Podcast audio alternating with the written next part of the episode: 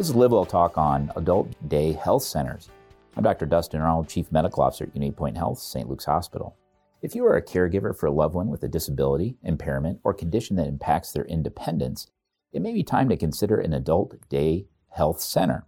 These centers provide opportunities and assistance to challenged adults as well as a peace of mind for their caregivers. Here to tell us more about adult day health centers are Joni Thompson and Amber Franzen with Unity Point Health, Abbe Health Aging Services. Both Joni and Amber serve as directors at Abbe's Adult Day Health Centers. Welcome. Thank you. It's good to be here. Tell us more about what is an adult day health center? I mean, the, uh, even in the opening there, I almost said daycare, you know, uh, like it's a, a, nursery or something like that. So tell, tell us about that. What, what, what, what, is, what is it? Adult day health centers are a place for adults to come for the day to be busy and get interaction uh, for socialization opportunities, but also to get the quality care that they might need during the day. Uh, perhaps they're not able to be by themselves at home um, and their loved one has errands to run or a job, perhaps. And so the adult day health centers provide that safe, secure environment for people to attend. So it, necessarily isn't uh, where you have to be there every day, all day. You, there could be you could go there for a couple hours while your spouse ran errands or your caregiver. Yeah, Correct? absolutely. Yeah, we have several clients that come every day of the week. Some clients that come one or two days of the week, and then we also have an option um, for participants to come as needed. So if they would just want to come once a month, um, or when the caregiver has a doctor's appointment, that's perfectly okay. I mean, my first uh, response here is that this is keeping people in their home with their loved ones rather than going to an extended care facility. Mm-hmm. I mean, am I reading this right? Absolutely, yes. And that's our goal to keep people in the community, in their homes, living as long as possible, because that's where people want to be. And do you, do you see the service line increasing? I mean, since you, you, you before we started the podcast, you said you've been there 17 years. Uh, has this been something that's gaining momentum? Absolutely. Um, we used to only have the one center in the Cedar Rapids area, and now we have three centers uh, within two counties. Uh, we have milestones in Cedar Rapids, milestones in Marion, and pathways in Iowa City. And we we now serve anywhere from 55 to 60 people a day at both the Cedar Rapids and Milestone centers, um, and just a little lower than that at the pathways in Iowa City. So it's absolutely growing. The need is is great out there. Is there an option for to be evaluated for like medical conditions? Are there are there nurses present or Yes, we do have um, nurses on staff at all of the facilities um, that are able to kind of look at whatever medical condition somebody has to pass medications, do G tube feedings, and assist with other nursing services um, that are provided there. And perhaps flu shots? uh, if needed? I mean, is that something we can arrange? We have done uh, flu shot clinics before as well That's at awesome. all the centers. Yes. What's the longest uh, that you've had someone coming into this? Oh goodness, I think I've had clients that have been enrolled for about ten years. Um, awesome. into the center. Um, so yeah, we've had some clients that started coming just because they were lonely and needed some socialization, um, didn't really have transportation or the cognitive ability to use transportation um, from the city, so they started coming um, and have just been attending through the years. Um, and as their health has declined, we've been able to continue to provide services to them. That is fantastic. What would I expect if, because I think my wife would really like to drop me off sometimes uh, and not have to supervise me. What would I expect after she dropped me off? Take me through a day at the center. Well, typically people arrive anywhere from 8 o'clock through 10 o'clock in the morning and they have breakfast with us. We make our breakfast there at the center, so they have nice quality meals. Um, after breakfast, we typically do some exercises, group exercises, some sharing activities, so they still know what's going on in the news and the world. Um, and then we do some fun activities to try and keep their minds and their bodies very active. Because as we all know, if we don't utilize those things, we tend to lose those capabilities. Yeah. Uh, we provide lots of different programs throughout the day, such as music therapy, pet therapy. Uh, we, of course, play bingo and other fun games too that they just really enjoy. Um, but we have crafts and other fun activities as well. Is there an opportunity for a young person that's maybe interested in geriatrics to volunteer? Oh, absolutely. Um, we always take into consideration volunteers um, and we utilize them in a lot of different areas, whether it's helping us um, in the dining room, helping out with landscaping, um, doing manicures um, on the clients, arts and crafts, different things. So, um, yeah, we have a lot of volunteers. We are very excited when we get volunteers in the center, and the clients really enjoy having the new faces around. I, I mean, there's there's just multiple evidence in the medical literature that socialization really continues to benefit people, even if they're not somebody that's perhaps historically social.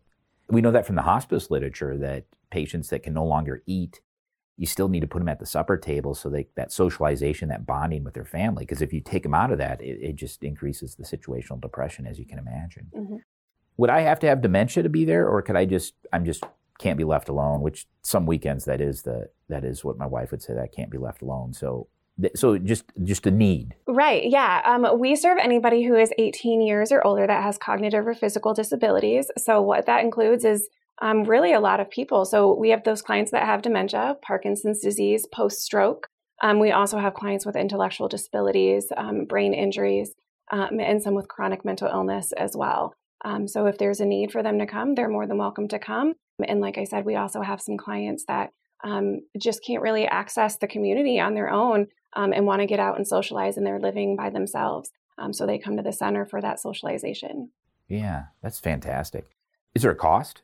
Yes, yes, okay. there is a cost. So um, depending on how long the clients are there for the day, kind of determines what the rate is. Um, so right now it's between 45 and sixty-five dollars, um, depending on the amount of time that participant is there. Um, so it's very reasonable when you it's compared to other services that are out there. I mean, honestly, that's about what you'd pay if you hired a babysitter mm-hmm. to come in and sit, sit, you know, with the loved one, right? I right. mean, really, you know, for all day, that mm-hmm. that's about what you pay there, and you don't get the arts and craft and the wonderful people that you guys are, and the nursing services that go Absolutely. along with it. Uh, we can also do different therapies at the center as well. Uh, we have certified nurses aides and universal workers along with the nursing staff that can do different kinds of exercises that maybe a PT or OT or speech therapist have recommended them to do at home. Uh, so our staff goes ahead and does that with them to keep them um, active and working on those skills that they need to improve on. Well, it sounds sounds like it's just not a, uh, a group of older people sit around watching Murder She Wrote on uh, no. TBS or something like that. It's actually very engaging and, and active, which is which is outstanding. If there's one thing that you could tell me about the, uh, I'm going to keep calling it daycare. I apologize. Day center. What, what would you tell? What would you want people to know about your facility facilities? We offer a lot of different opportunities. And although we are with aging services, we serve so many more. Um, like Joni said, 18 and older. And people always wonder how do you make that work with the many different types and ages of folks that we serve? And it just does. We kind of become a family yeah. in a sense. Yeah. Um, the older individuals will help the younger ones and vice versa. Um, and they really get to know each other uh, and have fun and grow and develop together. That is pretty neat. Yeah it's nice to have a good story every now and then, isn't it? Absolutely. In the past, I had uh, it was a, a husband who cared for his wife with very progressed dementia, and after the free visit day, uh, he came in and and they enrolled into the center, and she came a few days a week. But he shared with me one day. He said that first day I had such a hard time. It was just like dropping my child off at kindergarten sure. for the first time. And as he drove up the hill from the Cedar Rapids Center, he he said, "I almost turned around, but I didn't. I kept going, and it was a blessing for him to know that she was being cared for." That that is, that is that's a good story. I mean, this this kind of an upbeat podcast. Not that the others aren't, but this really kind of makes you feel warm inside about this, and that people are are good people in the end of the day. I'll, I'll, tell you, I'll give you some feedback. Eh, eh, 25 years in practice, as far as those spouses, it, I've seen that happen so many times where I take care of the husband, get him through his Parkinson's, passes away. Then I realized that Louise, his wife, hasn't seen a doctor in 15 years because she was always bringing him to the mm-hmm. doctor, you know. And then, eh, so here's this person that, that now becomes my patient that I've been seeing for 15 years, but I never stopped to say, well, who do you see, you know? So I, I would definitely put that as part of your regime to uh, get get those people to see their uh, physicians and um, take care of themselves. Absolutely. To do a better and job taking care of loved ones. We do that through our caregiver support groups as well. Uh, we offer at all of our centers a caregiver support group so that way the caregivers can come into and get that support that they need. Um, the staff as well gets to know them very well, right.